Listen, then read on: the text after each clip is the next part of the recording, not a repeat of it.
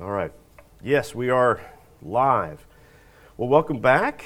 Uh, it's good to see you guys here, and for those of you listening in, it's good to have you join us once again. Um, we're going to continue with the life of Jesus Christ, and we're going to remain in the book of Mark this morning.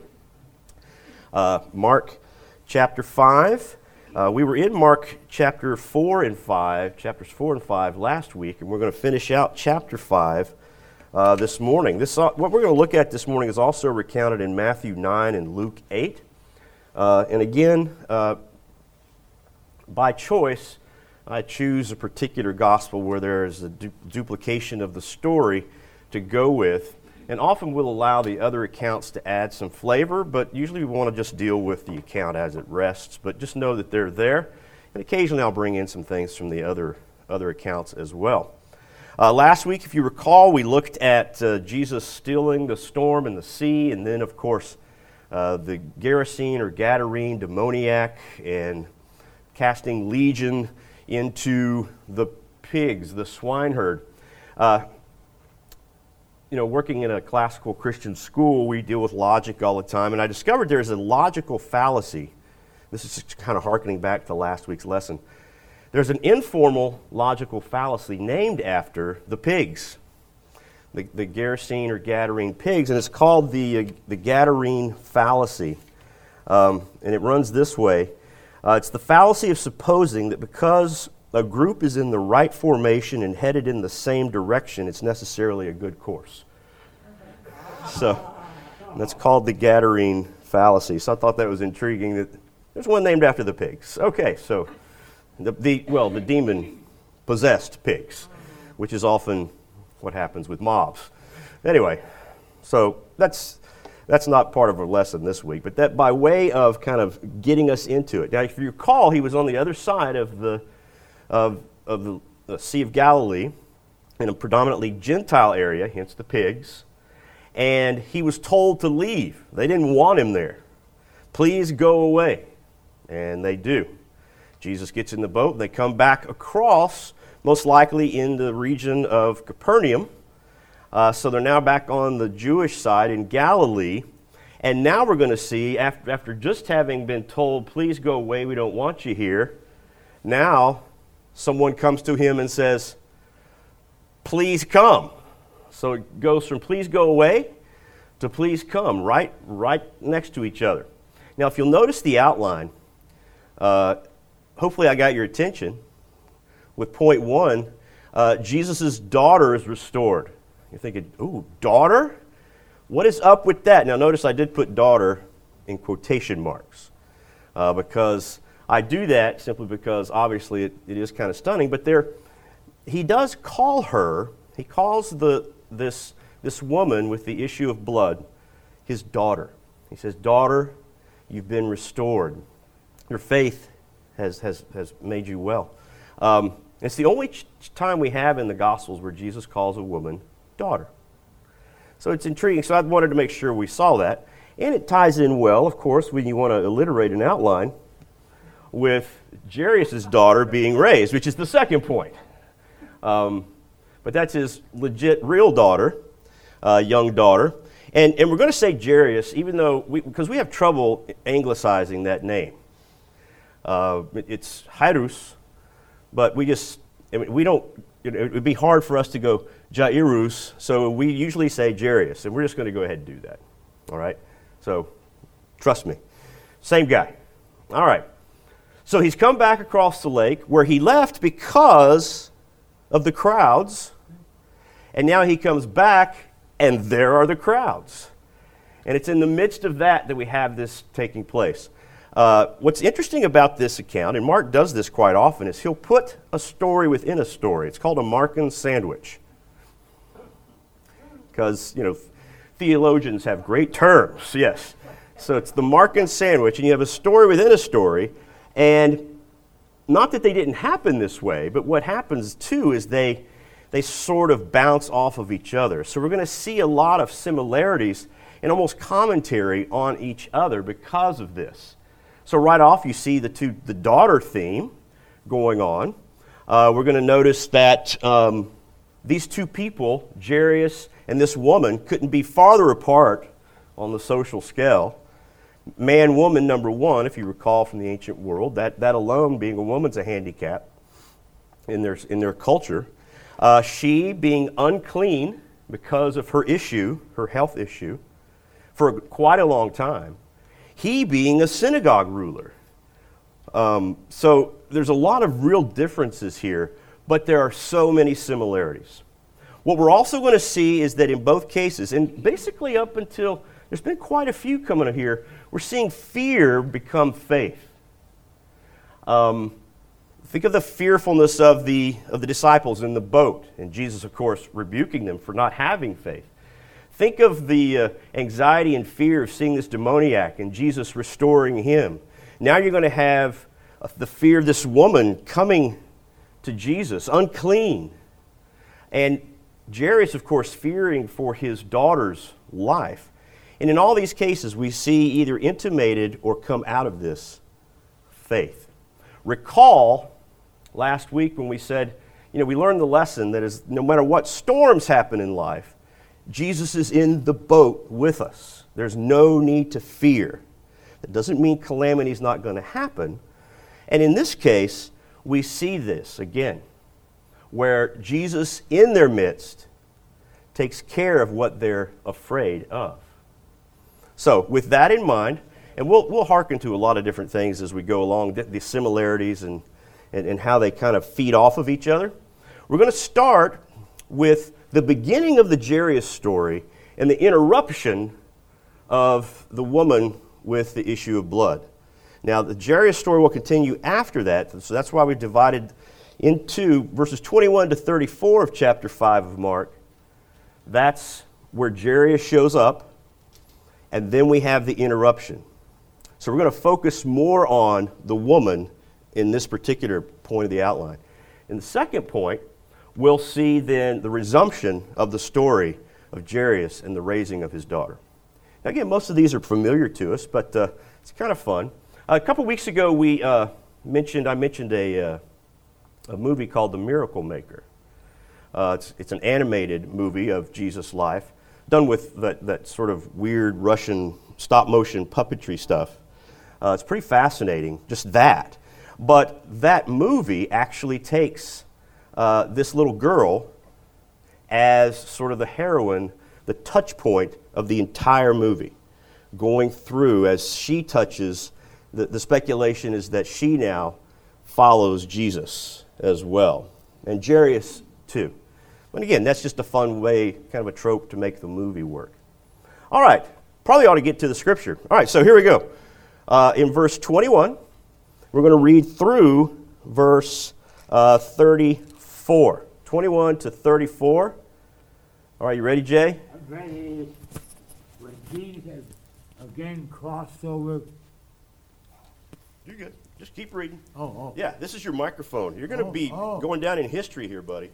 All right. All right. When Jesus had once crossed over by boat to the other side of the lake, a large crowd gathered around him. While he was by the lake, when one of the synagogue leaders named Jairus came, and when he saw Jesus, he fell at his feet. He pleaded earnestly with him. My little daughter has died. Please come and put your hands on her so that she can be healed and live. So Jesus went with him. A large crowd followed and pl- pressed around him. And a woman was there who had been subject to bleeding for 12 years. She had suffered a great deal under the care of many, many doctors and had spent all she had. But yet, instead of getting better, she got worse. When she heard about Jesus, she came up behind him in the crowd and touched his cloak because she thought, if I just touch his clothes, I will be healed. Immediately, her bleeding stopped, and she felt in her body that she was freed from her suffering. At once, Jesus realized the power had gone out of him, from him. He turned around in the crowd and asked, Who touched my clothes? You see the people crowding against you. His disciples answered, And yet you can ask, Who touched me? Yet, but Jesus kept looking around to see who had done it. Then the woman, knowingly what had happened to her, came and fell at his feet, and trembling with fear, told him the whole truth. She, he said to her, Daughter, your faith has healed you. Go in peace, and you're freed from your suffering. How's that? Well done. You have, you have a career in reading novels, all right? That's right. All right. Um, we've set it up, and we talked about the multitude being there. What's interesting now, though, is that you have a synagogue official who is coming to entreat of Jesus to come to heal his daughter. And uh, of course, he probably knows about this Jesus guy uh, because Jesus has been ministering in that area.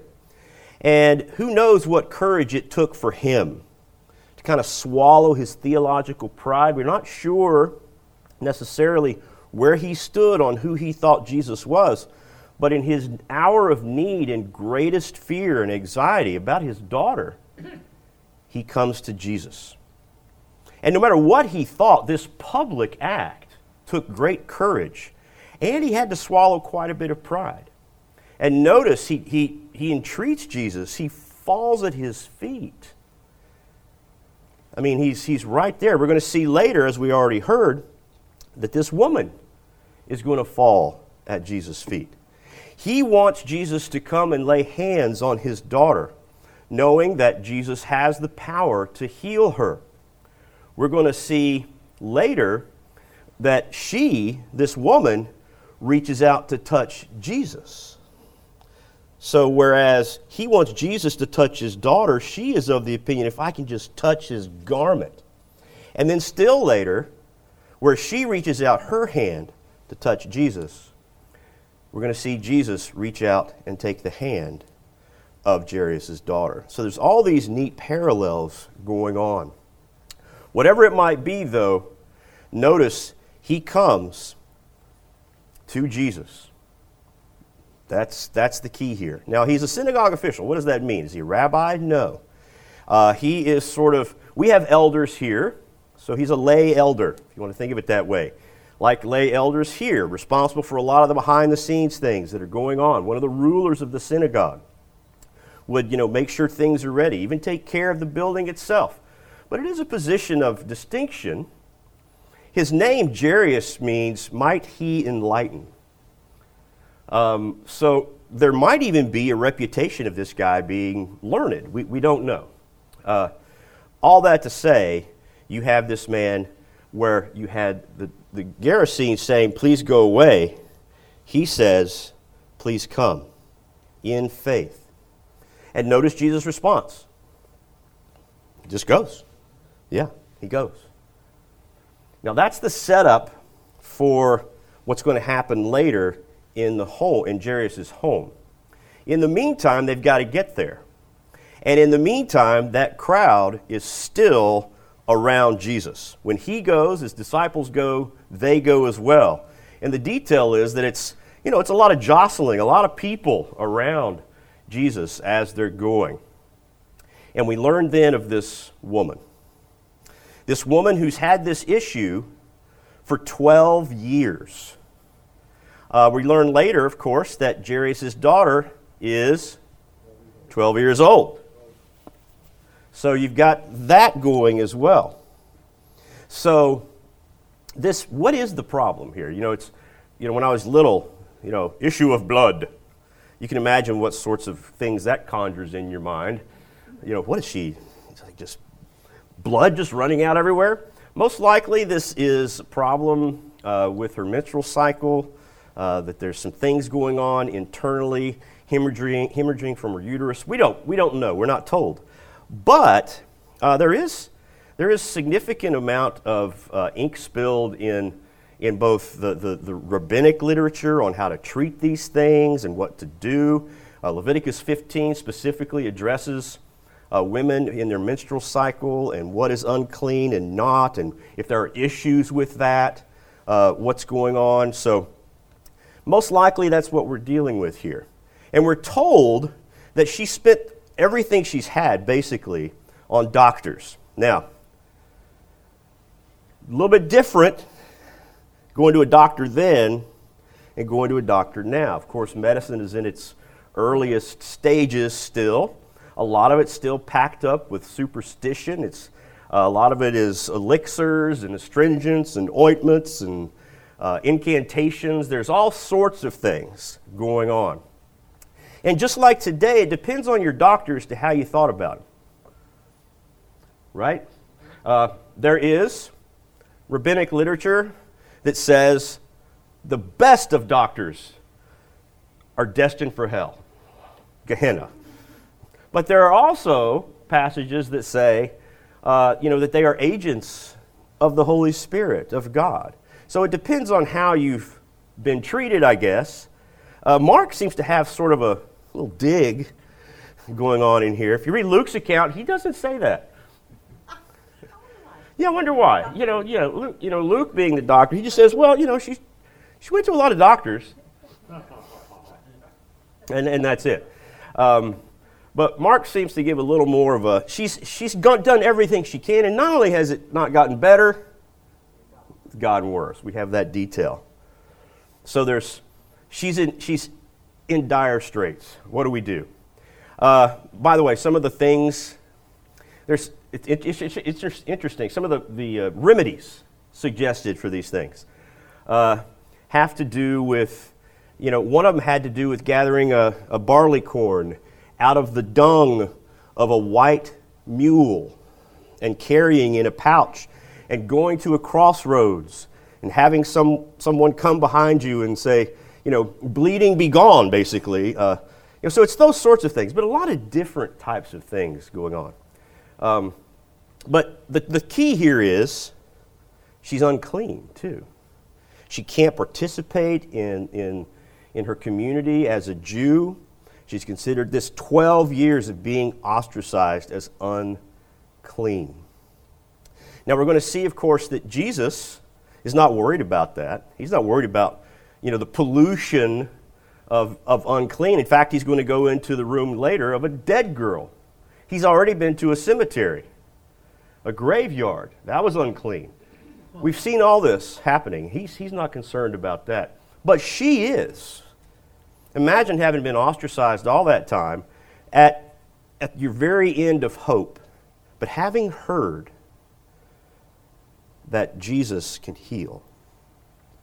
Now, we don't know her theological acumen. We don't know how much she knows about him, but there does appear to be a little bit of superstition involved here.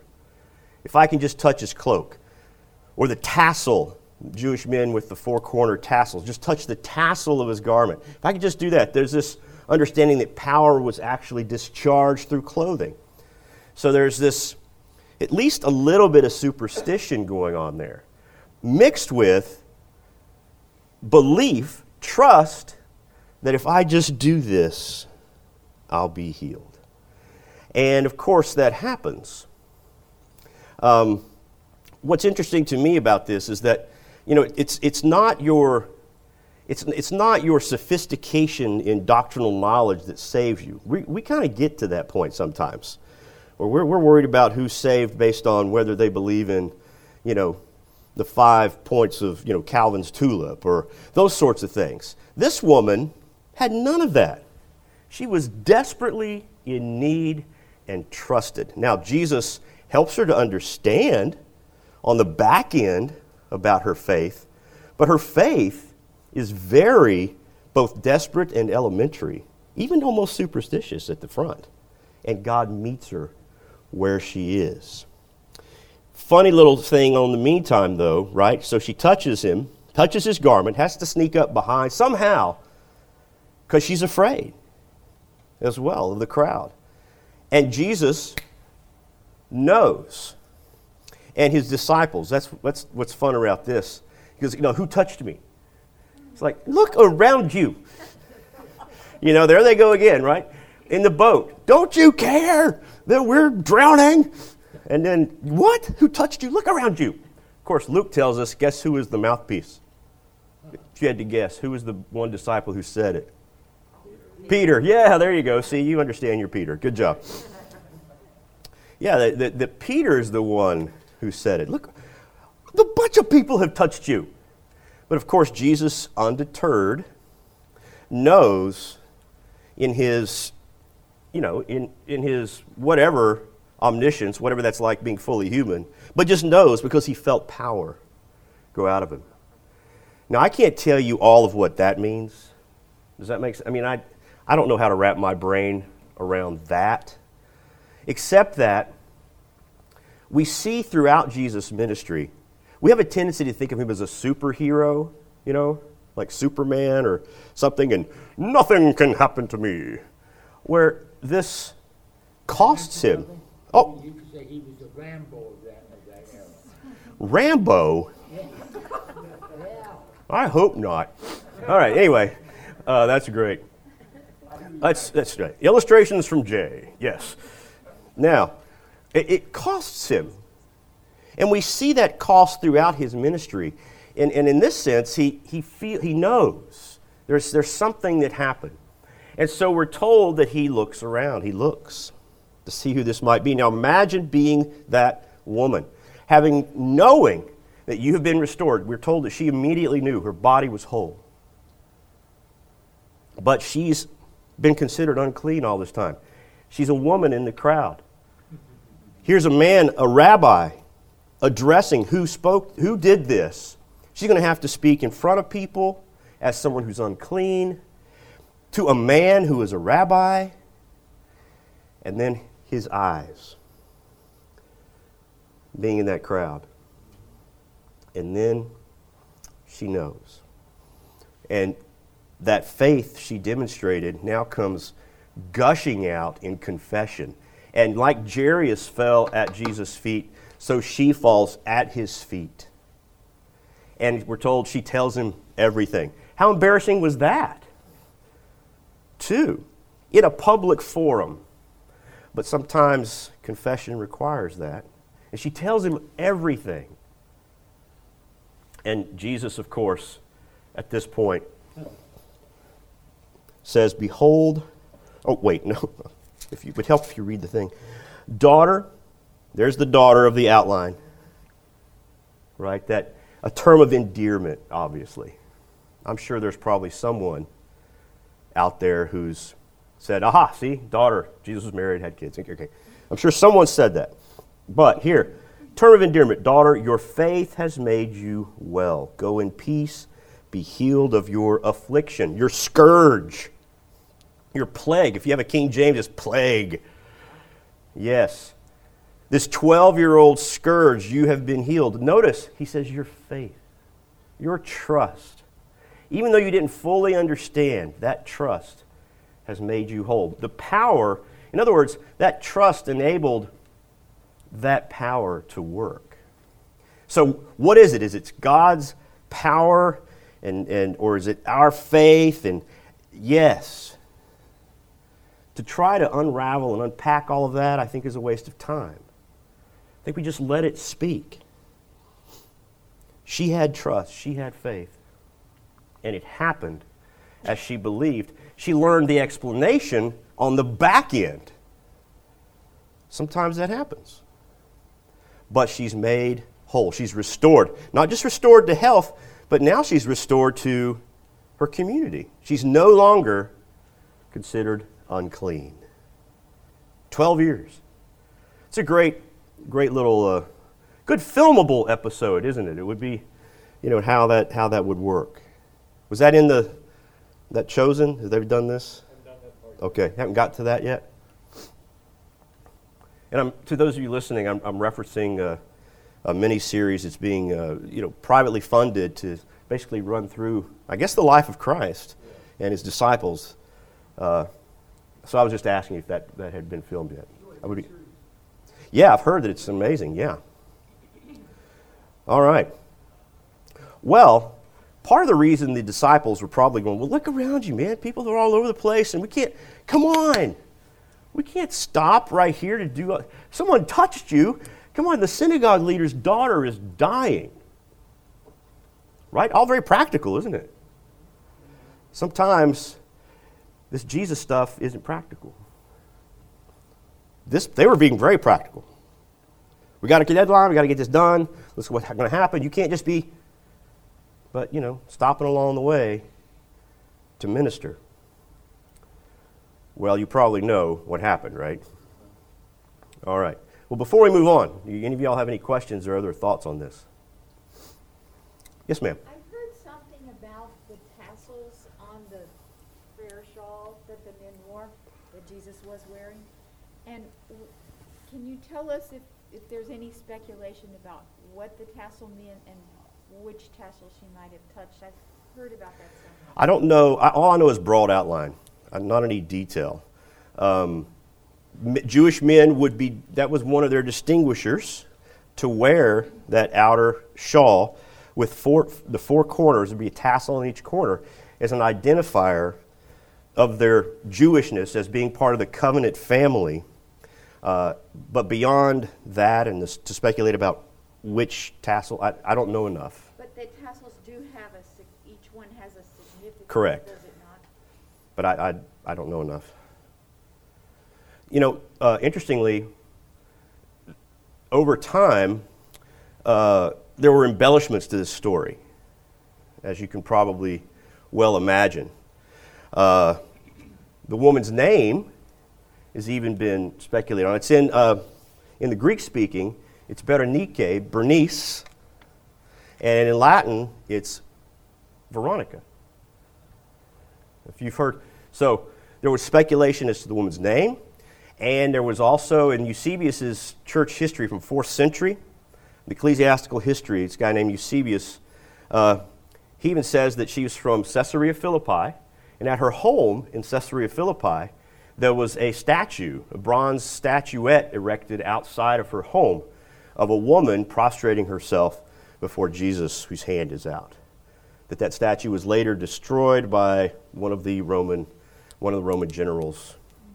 But that's just stuff that has, you know, again, embellishments in early church history about these things. Who knows? It might have been her name. We, we don't know for sure. Uh, it's fun, too, to notice that where Jesus had rebuked his disciples of, Where is your faith? Here you have this woman demonstrating that faith. Yes? This, uh, you said she had a statue in front of her house? Hmm?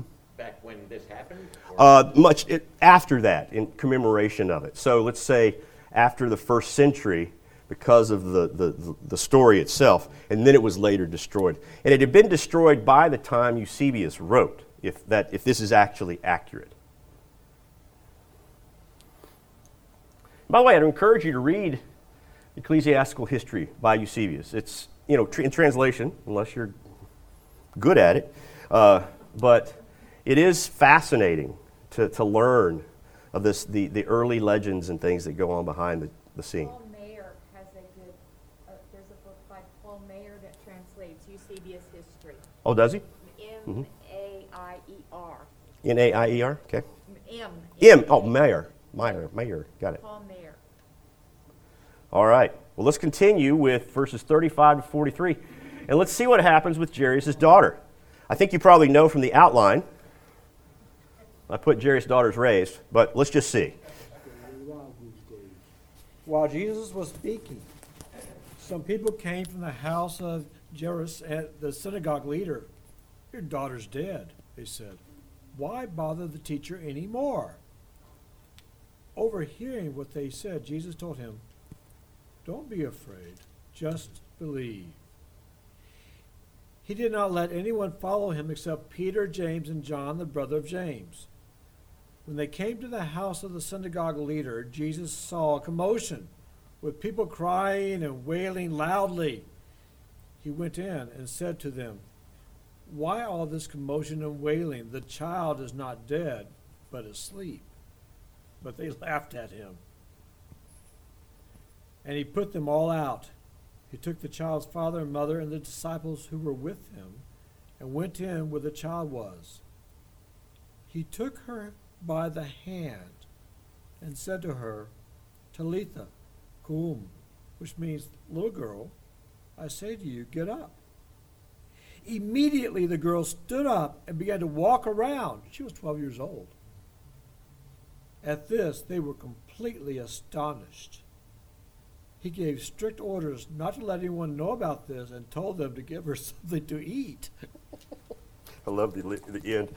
Give her something to eat. To obviously emphasize, she's probably been sick a while, right? This girl's hungry. Get her something to eat. I love that touch.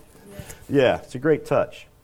Um, all right, well, we're, we're, we're starting to run out of time. Uh, I mean, quite not, you know, ontologically, but, you know, just, I mean, in general, you know, like for the, for the class. Um, so, but I do want, well, we can do another 10. See, they're having an eleven o'clock service traditional, Ah, and so I, it'd be interesting to see if this will be still used. so there may, may not be any overflow. All right. All right. See, that's what you do with the contemporary overflow. You just throw them into a traditional service. There you go. That'll, that'll teach them. There you go. Um, so he, he hears, of course, that, hey, she's, she's died. There's no need to trouble the teacher anymore. Uh, and again, very practical would be, okay, that's it. No hope. Notice Jesus' words. He says, Do not be afraid any longer, only believe. The, the tenses there help us to understand a little more. It's don't go on fearing, go on trusting. Don't keep on fearing, keep on trusting. Well, what's Jairus' fear, of course, is that his daughter has died. And, his, and he's been told, trust me. Wow. How often every day do we need that? Now, maybe in similar circumstances, but almost all the time we need to be reminded yes, I see what's going on around you. Don't be afraid. Trust me. And we could just stop it there, but some more happens. And that more that happens is, of course, that he arrives. He takes his inner cadre, his inner circle. We see Peter, James, and John. Uh, he does that quite a bit with them. A lot of speculation. Why those? Why them? But it's, it's them. He, they're the ones that are the closest. It's interesting that you have Peter, who becomes sort of the initial mouthpiece of the church. You have John, who is the longest living of the disciples. And you have James, who is the first to be martyred. And they all get to witness this. So he takes a smaller band to Jairus' house, and when he gets there, it's a scene that we're not used to in our now 21st century Western culture. But it's still in many Eastern cultures where there is overt mourning, overt formalized mourning. Uh, usually, a person is buried the same day, and you hire mourners. We're told in the other accounts, too, that they're accompanied by flutes. It wasn't just wailing, it was also flute playing. All that to say, the, the mourning process over the death of this little girl is already in full swing. And Mark describes it as a hubbub. I mean, just why all the hubbub? Because Jesus comes and says, Why all the hubbub? Why, and now, he says, Why make a commotion and weep? Uh, What? Why all this? And of course, he's going to make a point, right? And we see that a lot of this mourning is just sort of formalized, not genuine, because when he says, the child's not died but asleep, but is sleeping, well, they began just to laugh at him, rebuke, you know, just sort of jeer at it, be sarcastic with him. Yeah, sure. In other words, you go from, ooh, to, yeah, you know, so that's what's going on. Why did he say she's asleep? Because this is not permanent death she is sleeping. In fact, that term then is used often for the saints, those who are passed on as being as sleeping, awaiting the resurrection. Here she's awaiting a resuscitation, not final resurrection you get. She's going to die again. Bummer. Okay, but, but at least you see a hint of this. Uh, the word cemetery is from the Greek and it means a sleeping place. That's where we get our word cemetery. Graveyard is Anglo Saxon, and it means where holes have been graven into the ground. So you see the difference just in the terms. Uh, so she's just sleeping. So he, despite that, notice as he stilled the sea, he stills the crowd. He rebukes them, they go away. Where there is fear and all of this, he rebukes that. And he takes them and the parents up to the room, and then we're given Aramaic. So you can learn some Aramaic. Talitha kum. And it means, arise, lamb, and a little, little girl. Okay, arise, little one. Get up.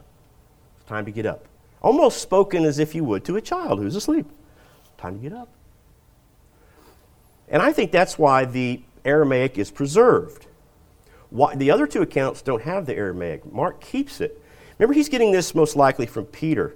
And this made such an impact on Peter that the Aramaic itself is preserved. They would probably have spoken Aramaic just as they went around Galilee. But the Gospels are in Greek because that's the lingua franca of the day, and they would speak Greek as well. But here you have the Aramaic preserved because I think it's such, it's so understated. This amazing, spectacular event comes through the words that did we tell any child, time to get up. And that, that had to make such an impact. Again, we would be, and lo, he did reach, to, you know, no.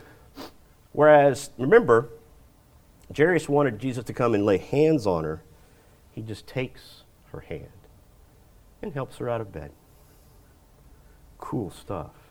And not only does he help her out of bed, it's not like it's a, oh, oh. like any 12 year old, what she start doing? Yeah, immediately. She starts running around. She's up, man. She's going. And she's probably hungry. then we have the words that are unlike the words he told the Gerasenes. I mean, the Gerasene, uh, you know, I mean, he's been telling his Jewish audience, don't say anything about this.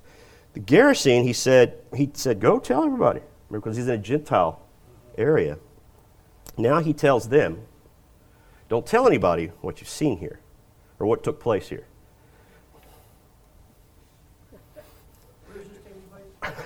It's in Capernaum on the, on the western shore of the lake. Now, how's that even going to happen? Right? I mean, the girl's going to, it's not like she's going to be quarantined. There's our word. Uh, so it's, it's much more about don't make this a grandiose thing. Don't. It probably gave some time for Jesus and his band, his small band, to leave before this crowd who's already just sort of, oh yeah, and all this, has a chance to have to deal with the news itself. But there's no way you're going to keep something like this quiet. But it's more about, I don't want you to make a big deal of this, especially given this context right now. And he's going to say it again. But what I want us to see particularly of course, is that in both cases, both of these cases, you have fear replaced by faith. And I think all of us need that lesson all the time. At the very end, it says they were astonished. You know, they were greatly astonished. In the Greek, it's great because it's just redundancy. They were astonished with great astonishment. It's a great phrase. So they were astonished with a lot of astonishment.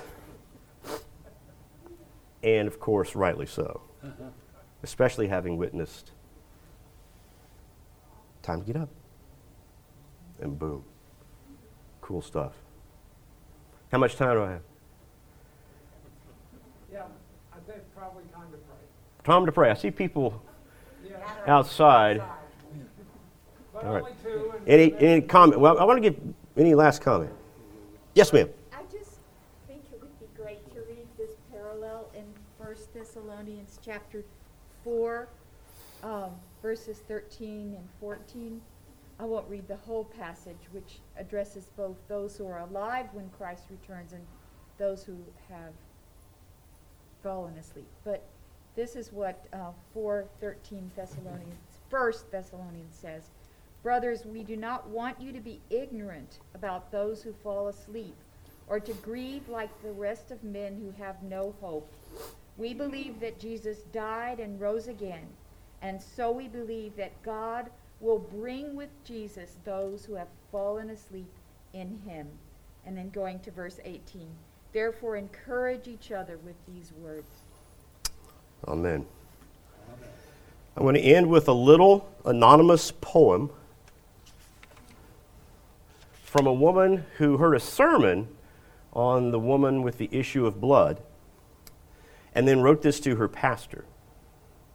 And we don't have a name for the woman. Here's it's just two stanzas. Who touched me? 'Twas the voice of the master. And the woman's heart beat faster and faster. Trembling, she came and bowed her head. I touched thee, Lord, was what she said. But the man's master answered, Go thy way, thy faith has made thee whole this day. Have you touched me? I heard it. 'Twas the voice of the master, and oh, my heart beat faster and faster. You came with the throng to God's house today, but I felt not your touch, and you went your way. I was ashamed and bowed my head. Reach out a bit further next time, he said. Let's pray. Thanks, Father, for your word and for this time we get to share in it. Thank you that uh, we uh, are the recipients of uh, so much study and, and knowledge of those who've come before us, and that we can distill that and, and learn from it still to this day. Our prayer this week is that uh, we do reach out and touch you, and that our fear would be transformed to faith. In the name of Jesus, our King. Amen. All right. See you, podcast people. Thank you.